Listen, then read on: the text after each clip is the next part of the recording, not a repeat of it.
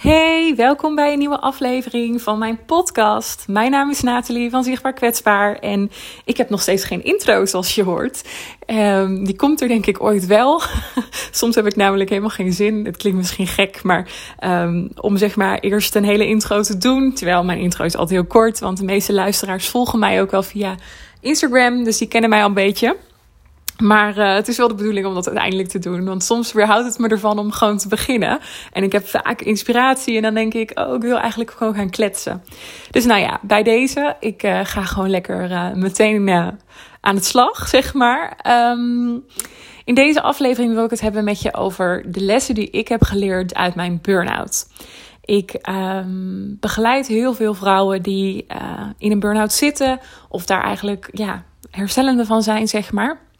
En uh, wat ik veel al bij deze vrouwen zie, is dat ze zodra ze weer een vorm van energie voelen, hè, dat als ze weer merken bij zichzelf, ik uh, kan weer wat, of ik um, ja, voel weer een bepaalde ruimte om bijvoorbeeld te gaan werken, dat ze daar ook meteen van voelen dat dat uitgegeven moet worden en dat ze uh, ja, eigenlijk meteen weer aanstaan. En um, ja, van de week sprak ik ook iemand bij wie dat heel erg duidelijk uh, aan de hand was. En toen dacht ik, weet je, ik ga daar gewoon een aflevering over uh, opnemen. En je uh, ja, meenemen in hoe dat voor mij is geweest. En wellicht zit jij nu ook in een burn-out of ben je herstellende ervan. En kun je hier, ja, heb je hier wellicht iets aan. Dus um, ik ga je gewoon eens vertellen over hoe dat bij mij ging. Ik weet namelijk nog heel goed dat ik dat ik op een gegeven moment zelf burn-out raakte in 2018. En toen ja, toen moet ik heel eerlijk zeggen, heb ik de eerste maanden eigenlijk, uh, ja, weken, twee maanden ongeveer, acht weken, heb ik, um, heb ik gewoon op bed gelegen. Ik kon helemaal niks meer. Ik was zodanig uitgeput dat mijn lichaam er helemaal, helemaal mee op was gehouden. Dus voor mij was douchen op een dag was eigenlijk al een soort hoofdtaak. Um, ik weet nog heel goed dat het toen heel warm was. Het was uh, hoogzomer. En ik lag hier uh, op mijn bed en af en toe verplaatste ik naar de bank. En als het op een goede dag was, dan kon ik buiten even in de voordeur uh, mijn ontbijtje eten. Maar je kunt je voorstellen dat dat, ja, als ik daar nu aan terugdenk, denk ik, jeetje, hoe uitgeput kun je zijn? Het is echt bizar. Um, ik kon ook helemaal geen, geen letter lezen. Ik um, kon geen beeldschermen verdragen. Het was echt helemaal op. Um, over het proces richting mijn burn-out, hoe dat allemaal is ontstaan, daar zal ik op een later moment ooit nog wel uh, een podcast over opnemen. Ik heb sowieso in de eerste aflevering, waarin ik mijn verhaal met je deel, heb ik natuurlijk ook wel heel veel daarover verteld al. Maar ja, ik denk wel, ik heb steeds meer, hoe langer het geleden is, hoeveel, hoe meer inzichten ik krijg van, goh, wat heeft er nou eigenlijk echt voor gezorgd dat ik omviel. Um, maar vandaag ga ik het hebben over de lessen die ik eruit heb gehaald met je. En nou ja, als je er nu in zit, dan herken je het wel. Op een gegeven moment dan ga je dus weer integreren. Ik had in mijn geval had ik een vast contract. Ik had een hartstikke leuke baan.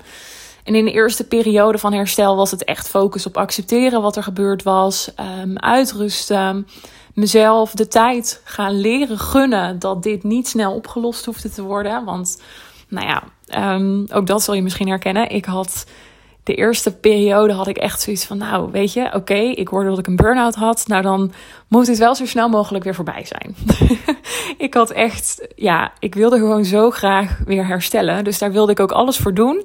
En daarmee zette ik eigenlijk al mijn oude ja, hoe zeg je dat? Dingen die me zover hadden gebracht, hè, die, die mij uh, uiteindelijk ervoor hadden gezorgd en hadden bijgedragen dat ik uitgeput thuis kwam te zitten, die wilde ik eigenlijk een soort van weer opnieuw inzetten. Dat overlevingsmechanisme van ja, maar ik wil zo snel mogelijk dat het voorbij is. Nou, dat heeft een tijdje geduurd totdat op een gegeven moment um, ja, verschillende mensen in mijn omgeving, maar ook echt wel hulpverleners tegen mij zeiden: ja, Nathalie, het, echt het eerste wat je te doen staat is gewoon echt rusten. Um, je hele stelsel, je hele zenuwstelsel, de cortisol in je lichaam, je stressniveau is gewoon gigantisch hoog. En op zo'n moment zit je toch nog in een soort van overdrive. Hè? Je bent op de rem gezet door je lichaam. Je hebt ontdekt dat, uh, dat dit wat je deed, de manier waarop je je leven leidde, dat dat helaas niet houdbaar meer was. En dan ben je thuis komen te zitten en dan besef je ineens van ja, shit, oké. Dus blijkbaar is het ook niet zo dat als ik nu uh, hè, aan de dijk zet en mijn best ga doen, even die armen of die schouders eronder, dan, uh, dan komt het wel weer goed. En dat is nou precies wat je niet nodig hebt tijdens je herstel. Ehm, maar dat stukje accepteren en uh, je eigenlijk overgeven aan ja, dat wat er op dat moment is. Die uitputting, de signalen die je van je lichaam krijgt. Misschien heb je wel paniekaanvallen. Um, hè, bij heel veel mensen uit het zich verschillend. Maar dat is wel echt iets. Ja, angst en paniek is wel voor veel mensen in die eerste fase. Ja, wat ze voelen, waar ze doorheen gaan.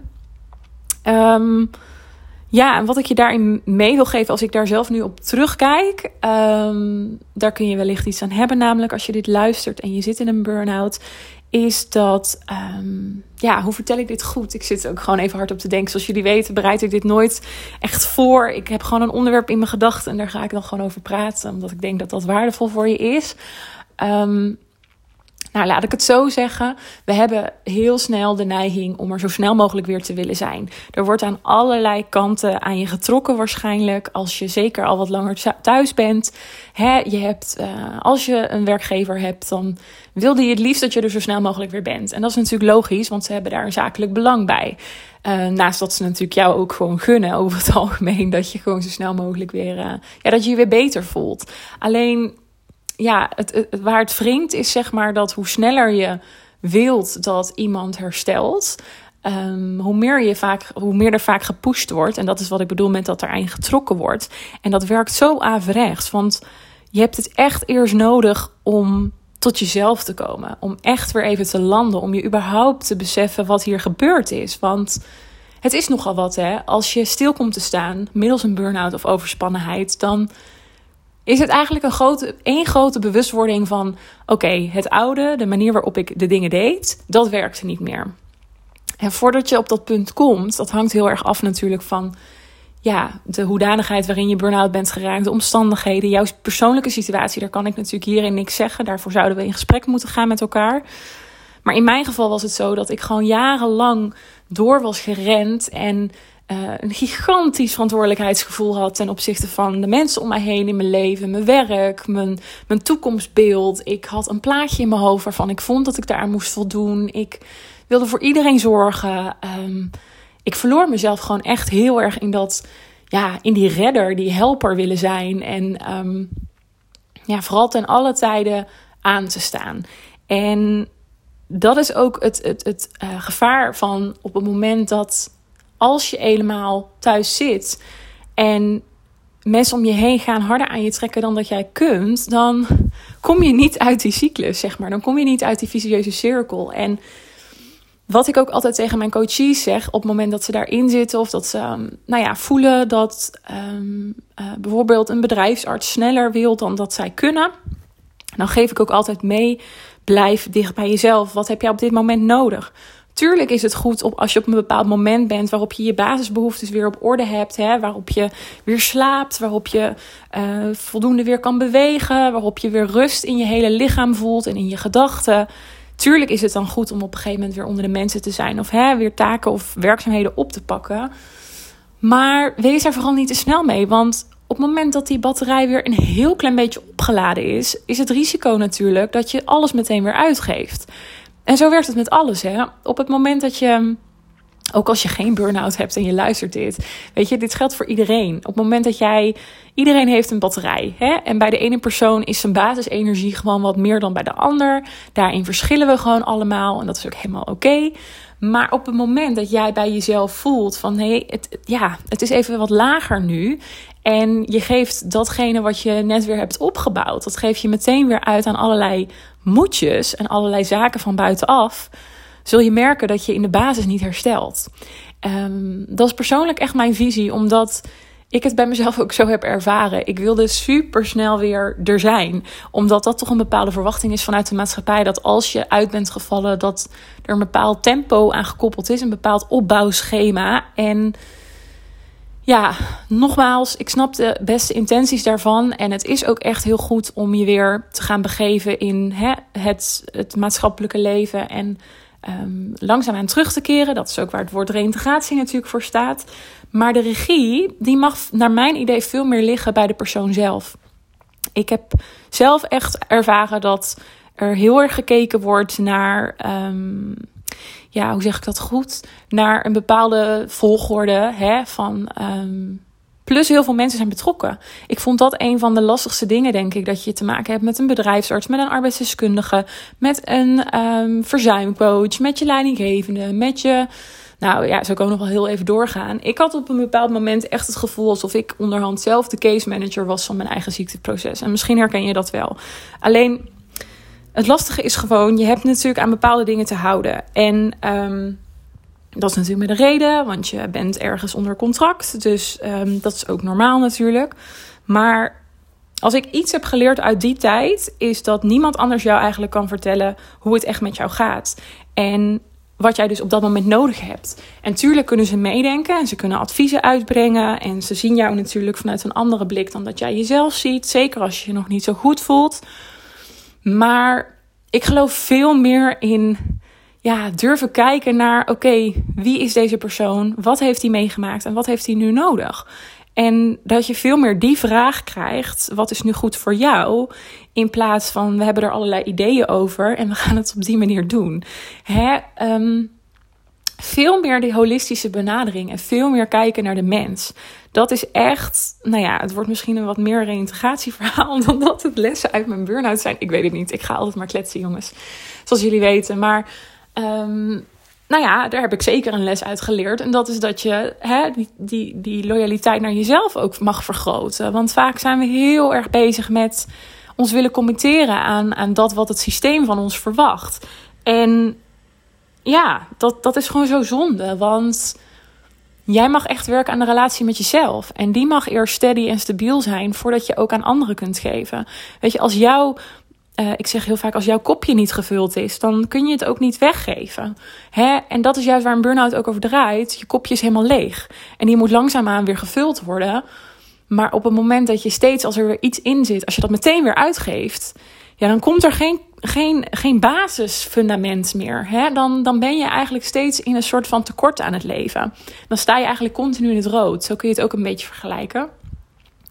En ja, dat is gewoon echt heel erg zonde. Ik, ja, ik vind het echt schrijnend om soms de verhalen die ik ook in de DM krijg te krijgen van ja, um, er wordt zo aan me getrokken en um, hè, er wordt zo vastgehouden aan een bepaalde structuur, aan een bepaald schema.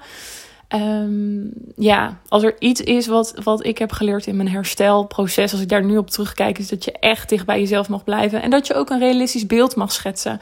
Ik deed mezelf bijvoorbeeld heel regelmatig sterker voor dan ik was, omdat ik ook zo erg die, um, die motivatie en die drive voelde om te herstellen. Je wil ook gewoon weer meedoen. Je wil er ook gewoon weer zijn.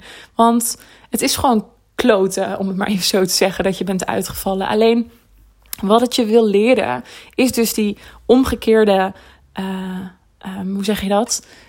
Ja, hetgeen wat je zeg maar eerst heel erg deed vanuit anderen weten waarschijnlijk wat het beste voor me is. Of ik laat me ook heel erg leiden door uh, hoe andere dingen doen of hoe andere dingen zien, wat er van mij verwacht wordt. Heel erg dat die buitenwereld die bepaalt hoe jij je voelt en wat je doet, dat mag je echt gaan verleggen. En laat dat alsjeblieft de les zijn als je uh, hier nu in zit. Hè? En um, in het moment zelf is dat misschien nog lastig als het niet zo goed met je gaat. Maar ik hoop dan oprecht voor je dat je je omringt met mensen die jou laten inzien dat jij zelf bepaalt.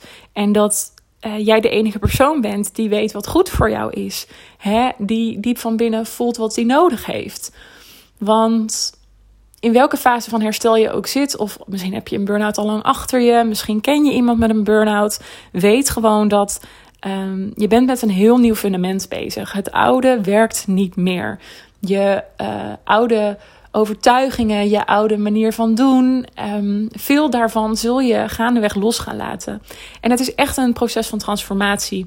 Echt waar, want ik zeg het, ik vergelijk het heel vaak met de oude jas past niet meer. Volgens mij schreef ik dat deze week ook nog in de post. Het is gewoon zo dat je je verandert. En dat is oké. Het is al heftig genoeg om dat bij jezelf te merken. En op het moment dat je omgeving daarin um, nou ja, ook moet wennen. Want het is natuurlijk heel erg logisch. Als jij verandert, dan zal je omgeving daar iets van merken. Maar weet daarin dat je ook echt bij jezelf mag blijven. Hè? Het is echt jouw proces. Het is jouw leven. Um, ik merk dat het een soort van rant weer wordt. daar ben ik de laatste tijd wel goed in. Als ik me zo vurig voel over een onderwerp. Maar ja, ik heb er echt uitgehaald dat je ook echt zelf achter het stuur zit. Ook als het lijkt alsof de mensen om je heen, de instanties, iedereen die betrokken is, het overneemt. Nee, jij bepaalt. Jij hebt regie. En als je het gevoel hebt dat dat even niet tastbaar is voor je, zorg dan dat je je omringt met mensen die jou daarin kunnen begeleiden, die je erin kunnen ondersteunen. Dat kan een psycholoog zijn, dat kan een coach zijn. Hè? Ehm, misschien heb je wel een hele goede band met je huisarts, dat kan ook, weet je. Zorg ervoor dat er mensen zijn die jou echt zien en die ook gaan staan voor jou. Hè? Als jij het even niet kunt, of die jou in ieder geval de tools geven om dat wel weer te doen. Want uh, nogmaals, ja, het is allemaal heftig genoeg als je als het je gebeurt, hè? als je in een burn-out terecht bent gekomen. Dus uh, ja, ik uh, hoop dat je hier iets voor jezelf hebt uit mogen halen uit deze nieuwe aflevering. En ik uh, ja, ga ongetwijfeld nog veel meer delen over dit proces. Want ja, burn-out raken en zijn en daarvan herstellen, je leven opnieuw inrichten. Dat, ja, dat gaat me gewoon heel erg nauw aan het hart. En daar komt een hele hoop bij kijken. Dus daar raak ik sowieso nooit over uitgepraat. Maar uh, dit was in ieder geval uh, de aflevering voor nu. Ik ben heel erg benieuwd wat je ervan vond. Wat je er voor jezelf wellicht uit hebt gehaald. Schroom niet om een berichtje te sturen. Ik vind het ook onwijs tof als je de podcast deelt met mensen om je heen. Als je het gevoel hebt van hé, hey, deze persoon mag dit echt even horen. Heeft dit nodig? Dan is het te gek als je deelt. Hoe meer mensen dit bereikt, hoe, uh, hoe fijner. Dus dankjewel voor het luisteren. En ik wens je nog een hele fijne dag. Doeg!